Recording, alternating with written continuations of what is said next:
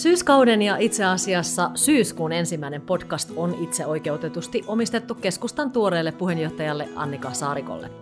Mitä on takana, mille tuntuu juuri nyt ja mitä ennen muuta on edessä, siitä ja ehkä myös muutamasta muusta asiasta seuraavan puolituntisen aikana. Tervetuloa siis seuraamme, on jälleen keskustan keskeltä ja kovaa podcastin aika, juontajana Laura Rohla.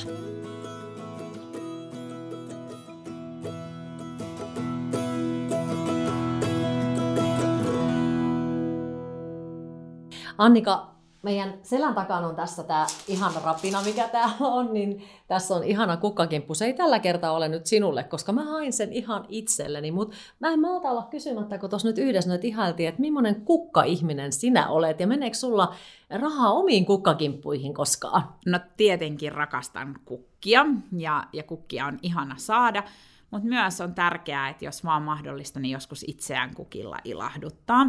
Musta on ensinnäkin kiva, että siellä mun kotipaikkakunnalla Oripäässä Varsinais-Suomessa on semmoinen pieni, mutta tosi upea kukkakauppa, kukkatarha. Siis kasvattavat kukkia itse ja mä juuri 2-3 viikkoa sitten pääsin sinne kukkamereen kävelemään, niin sehän siis niin kuin valaisee ihmisen niin kuin pohjanmutia myöten olla kukkien ympäröimänä.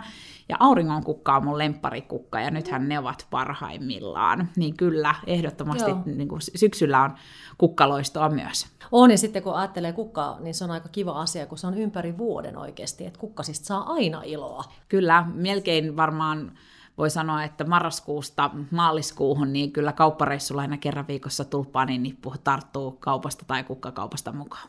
Se on hyvä kuulla, että jollain muullakin menee muutama euro kukkasiin. Itse asiassa tuossa äskeisessä kukkakaupassa tapahtui myöskin toinen asia, ja senkin mä haluan sulle kertoa, koska se oli aika hellyttävä. Siinä oli, ennen mua oli vanhempi pariskunta ja siinä sitten vähän kauttarantain selvisi, että he on reippaasti yli 70-vuotiaita ja heillä on tulos viikon päästä miehen 75-vuotissynttärit, tupaan tuliaiset ja sitten he järjestää silloin myöskin häät ja he oli kukittamassa kotiaan yhdessä miettimässä tätä asiaa. Niin mulle tuli jotenkin ihan älyttömän ihana olo siitä, että ajattele minkälainen usko niin kuin elämään ja kaikkea. Se oli siis liikuttavaa. Mä en tiedä, mun oli vaan jotenkin pakko tää nyt saada sun kanssa jakaa, että mulle tuli melkein tippalinssiin, kun mä kuulin tämän tarinan. Niin, se muistuttaa meitä siitä, että ikä on paljon muutakin kuin, tai se on vaan numeroita ja elämän asenteensa voi valita joka päivä uudelleen iästä riippumatta. On ihmisiä, joiden elämä on niin kuin koetellut heitä kovin ja silloin varmaan erityisesti semmoisten ihmisten yhteydessä on niin kuin poikkeuksellisen tärkeää se, että miten kohtaa vaikeuksia ja miten vastaanottaa elämän erilaiset vaiheet ja että jaksaako uskoa siihen, että onni voi löytyä niin kuin omalle kohdalle ihan sit lopulta kuitenkin yllättävällä tavalla. Tässä tarinassahan on ihan niitä kaikista päätellen rakkaus, jonka he ovat löytäneet, no, että iloitaan vähän, siitä. Vähän olo mullekin tuli, mutta aika paljon on Annika sinullekin tapahtunut tässä ihan viimeisen kuukauden sisällä, jos mietitään sitä, kyllä, että olet tullut perhevapailta ja sitten yhtäkkiä kuukautta myöhemmin olet keskustan puheenjohtaja. Eilen, kun tätä haastattelua tehdään, niin tuurasit pääministeriä. Heikompaa voisi melkein hirvittää. Miten sinulla menee? No on varmaan niin, että tätä kaikkea niin kuin vaiherikasta alkusyksyä jossain kohti on hyvä pysähtyä vähän puntaroimaan. Ja sanon myös sen, että tämä vauhti, joka viime kuukausina on ollut tai viime viikkoina elosyyskuussa on ollut, niin vaatii myös kyllä siltäkin osin pysähtymisen, että ei hyvän johtajan merkki ole pelkästään täysi kalenteri tai koheltaminen eri paikkoihin, vaan pikemminkin päinvastoin, että nyt kun saadaan maan hallituksen budjettiriihi kasaan, niin aion kyllä siinä kohti ottaa pienen hengähdystauon ja miettiä sitten myöskin, että mitä tältä tehtävältä, jonka olen saanut ja luottamuksen sen hoitamiseen, että mitä siltä haluan, mitä odotan itseltäni, mitä odotan ihmisiltä ympärilläni, niin ennen kaikkea mitä mä haluan, että keskusta johdollani olisi suomalaisten silmissä. Se on se, jonka äärelle pitää pysähtyä. Mutta onhan nämä ollut myös poikkeuksellisen hienoja viikkoja. Mä oon saanut käydä eri puolilla Suomea, tavata keskustalaisia ihmisiä ja sitä kautta niitä tunnelmia, mitä puolueen aktiiveilla on. Mä oon saanut paljon puhua keskustasta ja yhteisten asioiden hoitamisesta monien suomalaisten kanssa, joka ikisellä kauppareissulla aihe on ollut pinnassa ja naama tietysti tullut tutuksi, kun keskusta on kiinnostanut myös ennennäkemättömän paljon. Ja nyt me ollaan siinä vaiheessa, että muuttuuko tämä kiinnostus joka on ollut keskustaan ja meidän sisäisiä valintoja kohtaan, niin myöskin niin kuin luottamukseksi ja kiinnostukseksi meidän asioita kohtaan niin kuin pitkän aikavälin myötä, että mistään nopeasta niin kuin urakasta ei sinänsä ole kysymys, vaan tähän tarvitaan tukea ja monia ihmisiä mukaan ja myöskin malttia siihen, että se luottamuksen palauttaminen, niin se varmasti tulee ottamaan aikaa, mutta silloin kaikki pienetkin onnistumiset on tärkeitä kohti matkalla sitä, että puhuttiin aluksi kukkia, niin ne on vähän semmoisia kukkasia polun varrelle, mitä tarvitaan, joita voi poimia, että matka jo niin kuin siihen menestykseen, mitä keskusta tavoittelee ja keskustalaisemmasta yhteiskunnasta, vaalikannatuksesta, että siinä välilläkin olisi pieniä asioita, missä onnistuu. Mutta joo, kyllä tässä sen verran vauhdikasta on ollut, että jos multa Laura kysyisit nyt, että mitä mä kaikkein eniten juuri nyt haluaisin, niin mä vastaan siihen, että mennä meille maalle käymään. Et me remontoitiin se koti sinne Varsinais-Suomen Oripäähän, isän suvun kotitila, tehtiin siitä tosi kiva pesä meidän perheelle tämän niin kuin arkisen kaupunkielämän rinnalle, ja nyt perhe on kyllä päässyt siellä käymään, mutta minä en moneen viikkoon, ja vielä on muuttolaatikoitakin purkamatta, ne samat, mitkä oli elokuun alussa, niin sinne mieli halajaa sitten, kun budjettiriihi on hoidettu. Eli tämä vastausko viittaa siihen, että Oripää ei kuulu edes tämänkään viikonloppusuunnittelemiin vieläkään? No sen piti kuulua, mutta mä oon nyt niellyt sen pettymyksen sen takia, että vähän niin kuin koko tämän keskustan puheenjohtajuuden haltuun ottamisen kanssa, niin tein selväksi itselle ja porukoille puolueessa, että keskitytään nyt hoitamaan tämä budjettiriihi, joka on kuitenkin suomalaisten kannalta todella tärkeä juttu, että miten me luodaan näkyjä uudesta työstä tai lomautetuille työhön paluusta, miten me luodaan yrityksille semmoinen kuva, että me halutaan, että ne pitää toiminnot Suomessa, miten me varmistetaan, että ne satsaukset vaikkapa koulutukseen, joka on ollut niin kuin tälle hallitukselle tärkeä juttu, suomalainen osaaminen, että miten ne säilyy.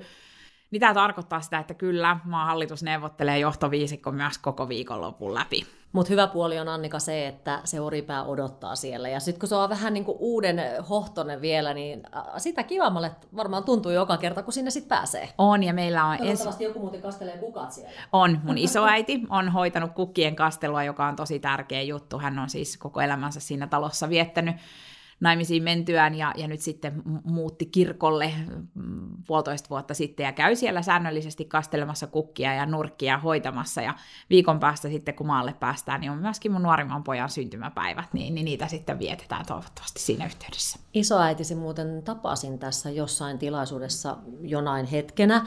Oliko hänelle muuten minkälainen asia se, että teit päätöksen siitä, että siitä tulee teidän koti? Joo. Olenko oikeassa, että kenties isokin asia? Hän oli siitä hirveän niin kuin huojentunut ja otettu, että se talo saa uuden elämän ja että meillä on niin kuin mahdollisuus myöskin laittaa sitä kuntoon ja että me päädyttiin valitsemaan se meidän elämän toiseksi paikaksi. Tämmöisen monipaikkaisen 2 kotiseudun elämän toiseksi kiintopisteeksi ja että voidaan sanoa olevamme maalaisia ja myöskin sitten tietysti osittain maalaisia kaupungissa.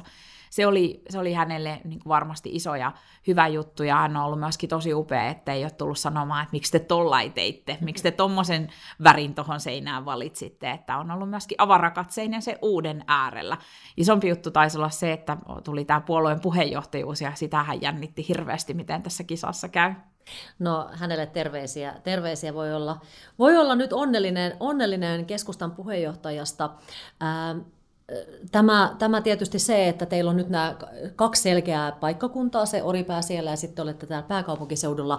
Uskotko, Annika, sinä esimerkin voimaan siinä mielessä, että kun keskusta puhuu paljon siitä monipaikkaisuudesta ja siitä, että ihmisen on hyvä jakaa se elämä, tai ihmisen pitää voida saada jakaa se elämä, niin mikä on, en mä tiedä, onko se lapsellista nyt sanoa, että esimerkin voimaa, että jos Annika Saarikko on 2 paikkakunnalla, mutta saat ehkä kiinni siitä, mitä mä täällä haen.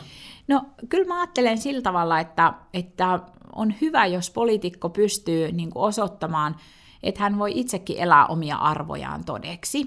Ja mä ajattelen, että omalta osaltani mä oon toteuttanut sitä niin kuin tämän 2 kotiseudun arjen osalta. Se on tietysti meidän kohdalla myös välttämättömyys, kun minun ja puolison työt on pääkaupunkiseudulla ja sitten kiinnekohta vaalipiirissä on tärkeää, mutta että se on aito ja todellinen ja semmoinen rakentava osa meidän elämää, niin kyllä se on ollut valinta ja arvovalinta.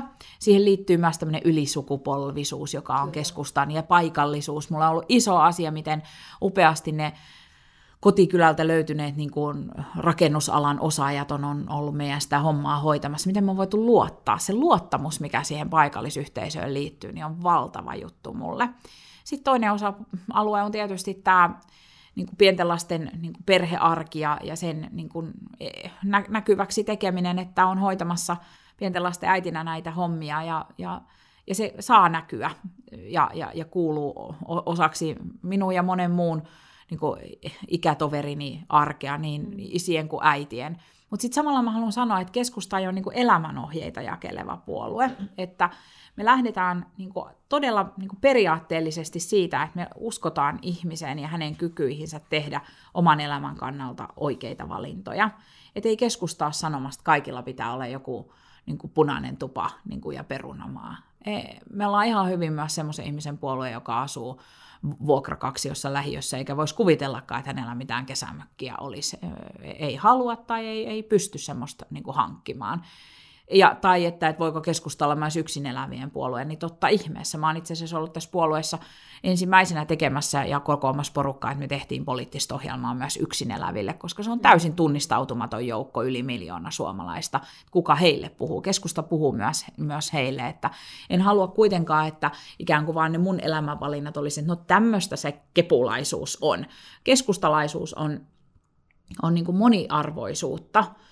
Ja semmoista ajattelua, jossa on niin kuin hyvin erilaiset elämänpiirit ja elämänmuodot, arvot voivat yhdistyä, kunhan vaan meillä on niin kuin riittävän isoissa asioissa yhteinen näky. Ja mä luulen, että kaikki asumismuodosta ja kotipostinumerosta riippumatta keskustalaiset jakaa ainakin sen arvon, että koko Suomen elinvoima on tärkeä ja vaikkapa perhe, lähimmäisen vastuu on tärkeä. Nyt kun siinä soveliaasti mainitsit sanan riittävän isot asiat, niin mulla on tässä itse asiassa tuo Oulun ehdokaspuhe tässä edessä, niin mä muutaman kohdan otin sieltä ja ajattelin, että jos lukasenne siitä, niin voit vähän ehkä vielä avata, että mitä sitten siellä Oulussa hait. Ja tässä nyt sitten, kun tuli tuo riittävän isot asiat, niin täällä on yksi kohta, minkä mä olin laittanut ja yliviivannut tästä, eli puhuit siellä Keskustaliitosta, joka jäi sieltä mieleen, ja tässä on tämmöinen kohta, kun keskusta on yhteinen suoja sellaisille, joilla on sama näky tulevaisuudesta riittävän isoissa asioissa. Keskustan liitto on inhimillinen ote ja yhteistyön liitto, ja sitä liittoa pitää johtaa. Haluatko vähän lisää avata tuota kohtaa? No, ennen kaikkea se oli vastaukseni niille, jotka huolestuivat henkilövaalin myötä, että voiko puolue jopa hajota tällaiseen niin kuin henkilöiden ristiriitaan. Ja siihen mua lohdutti tämän ajatuksen kanssa moni kokenut keskustalaisvoima, että voi pojat, tämä on vasta alkua verrattuna niihin, mitä joinain menneinä vuosikymmeninä on oltu niin kuin napit vastakkain asioissa ja ihmisten välillä. Että se niin kuin huojensi ajatustani ja myöskin rohkaisi lähtemään kisaan, joka oli vaativa ja siitä tunnen vastuuni. Et on kuitenkin niin, että asioiden ja sen tunnelman ja tämän niin kuin ison kansanliikkeen niin kuin luonteen vuoksi ihmiset tähän on liittyneet ja haluaa tässä toimia, eikä tämä ole yksittäisistä ihmisistä kiinni. Et ei mun puheenjohtajuus ollut vastareaktio kenellekään, vaan kansanvaltaa, jossa meidän väki valitsi. Se oli myös viesti asioista, siis siltä osin, että se oli mun kritiikkini tämän ajan ilmiöitä kohtaan, jossa meidän itse kunkin on supervaikea erottaa isoja ja pieniä asioita toisistaan tässä poliittisen keskustelun virrassa. Ja mä huomaan, että puolueet, joilla on niin kuin isoja, vahvoja yhteiskunnallisia näkyjä, niin kuin keskustalla ja muillakin, niin me helposti häiriinnytään tämmöisistä Twitter-sodista, yksittäisistä pienistä meuhoomisista sen sijaan, että me muistutettaisiin aina, että mikä on se niin kuin iso tavoite, millaista Suomea me tehdään. Keskusta tekee semmoista Suomea, missä niin kuin kotien hyvinvointi on tärkeää, semmoista Suomea, missä niin kuin on väliä kaikilla suomalaisilla ja jokaisella kunnalla, vaikkapa lähiyhteisönä meille paikallisuus on tärkeä arvo, siksi me puolustetaan vaikka vapaaehtoistyönkin ja järjestöjen seurakuntien merkitystä. Tämä on puolue, jolle on tärkeää, että niin kuin työnteko on kannattavaa ja että ylipäätään ottaa, että ahkeruudesta palkitaan.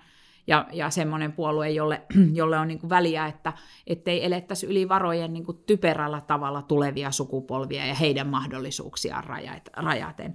Että se oli niin kuin viesti myös siitä, että jos ajattelemme toisiamme liittoumana,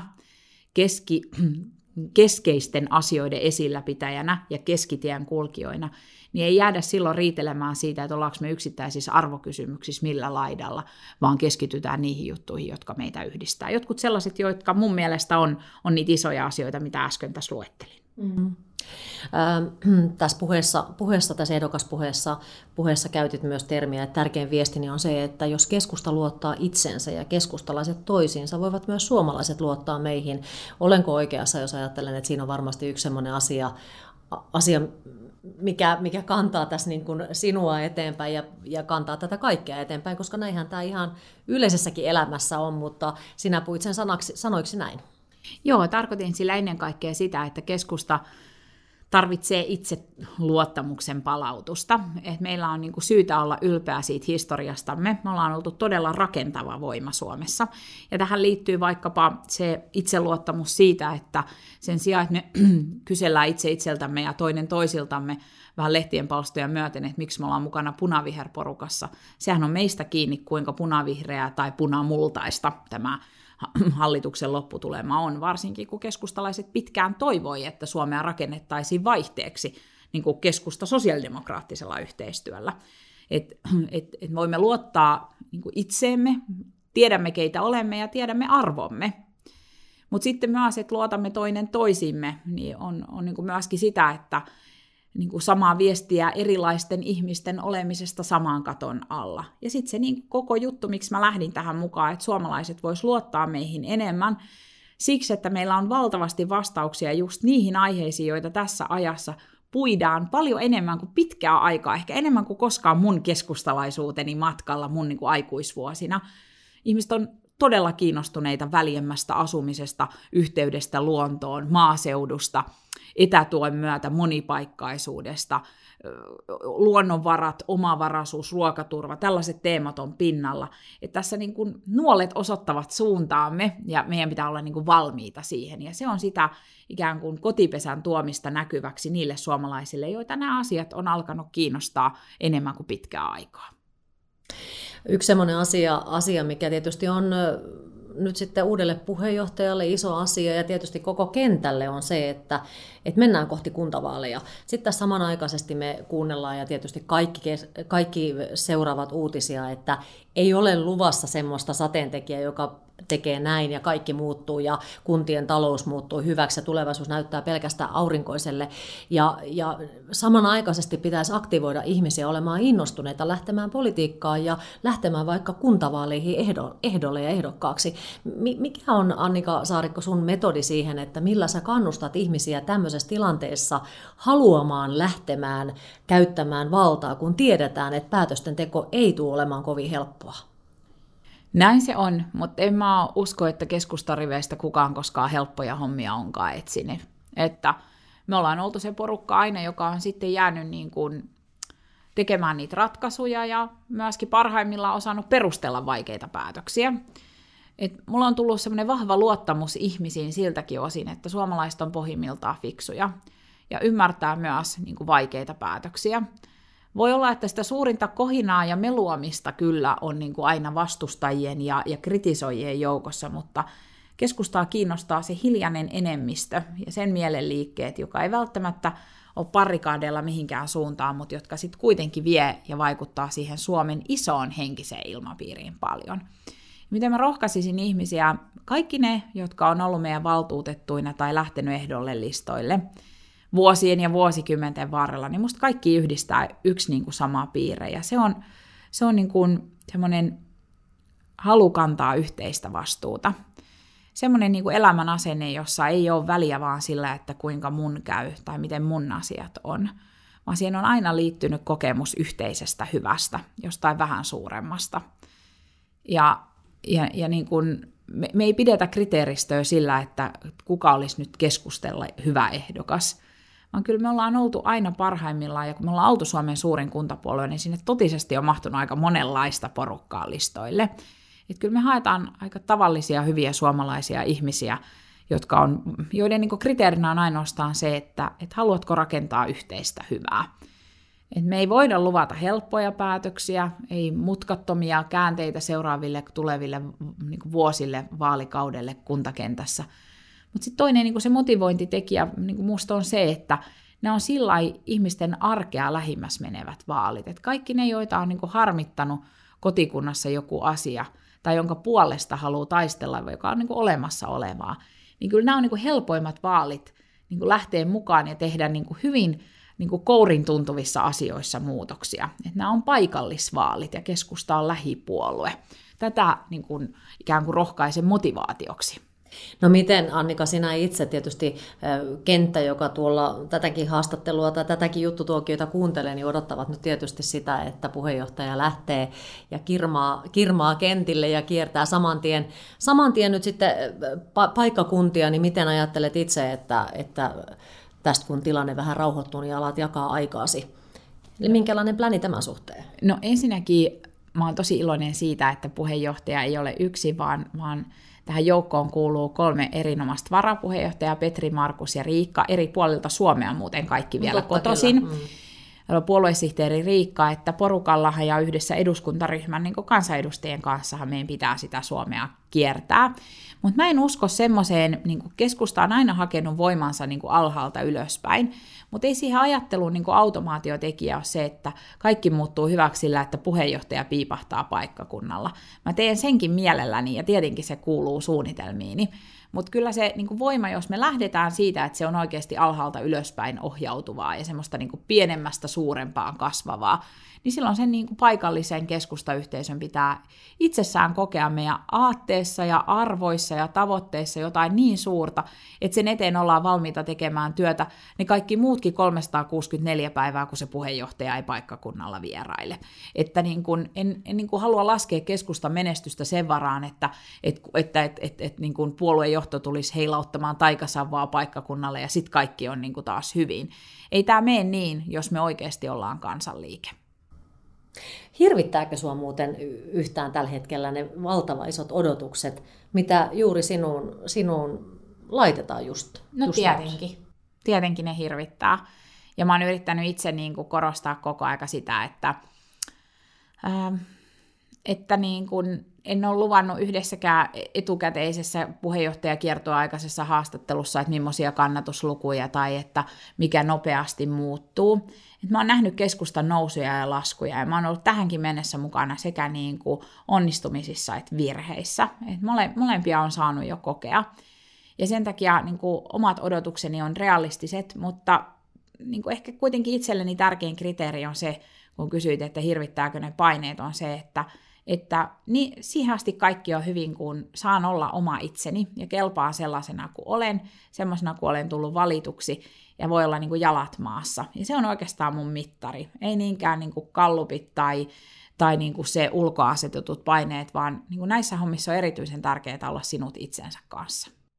Yksi semmoinen asia muuten tähän loppuun, ihan mielipiteenä haluaisin kuulla, että mikä sinun suhteesi on sosiaaliseen mediaan, koska sosiaalinen mediahan on itse asiassa nykyään aika raadollinenkin asia. Jos miettii vaikka ihan omaa itseäni, niin tuntuu siltä, että joka toinen päivä on melkein semmoinen olo, että nyt tästä kaikesta irti. Ja sosiaalinen mediahan on hyvin, hyvin raadollinen esimerkiksi poliitikoille. Eli siellä, jos nyt käytetään tällaista termiä, vääristellään ja asetetaan sanoja suuhun ja titteleitä päälle, jotka ei yhtään pidä paikkaansa. Eli miten sinä näet sosiaalisen median asettautumisen tähän kaikkeen meidän tekemisen kenttään? No vastaukseni on 3-lainen. Ensinnäkin tätä usein on kysytty silloin varsinkin, kun aloitin kansanedustajana, että miten suhtaudun niin kuin kansanedustajuuteen ja sosiaaliseen mediaan tämän ammatin työkaluna. Ja se kysymys oli musta aina sillä tavalla vähän hassu, että ei mulle ole poliitikkoutta ilman sosiaalista mediaa. Et koko sen ajan, kun mä oon ollut mukana, niin se on ollut enemmän tai vähemmän yksi työkalu ja tapa niin kuin olla poliitikko.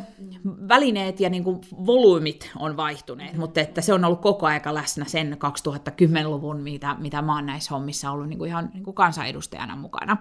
No sitten toinen ulottuvuus on se, että siitä voi muodostua poliitikon niin kuin mieleen myös suuria vääristymiä. Että ikään kuin, että nyt varmaan kaikki vihaa mua, tai nyt kaikki kannattaa mua, tai että nyt koko Suomi on sitä mieltä, että, ja sitten on joku asiajuttu.